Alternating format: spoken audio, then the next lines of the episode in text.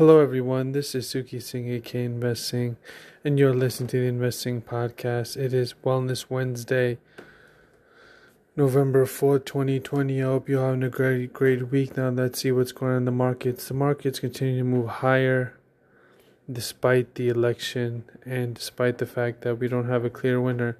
It's kind of a bizarre moment when you have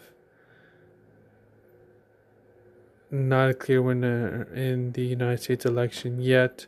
The market continues to push higher. I guess they're thinking it's a Trump victory or a Biden victory, or to be honest, I don't think the market really cares. I think a lot of the volatility is already priced into the market, and that you're going to get more of this upward holiday rally, uh, according to my look. I, that's what I that's what I think that's going to happen. Is that we'll continue to get a market rally uh, because of the holidays and because of everything else that's happening.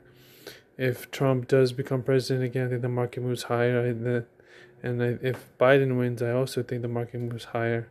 Uh, not by very much, though. I think we're going to get some interesting, um, more, we're going to get some interesting news in the coming days. One of them being the employment report that's coming out this Friday. And we'll see what happens from there, all right? With that said, that is your weekly wellness report.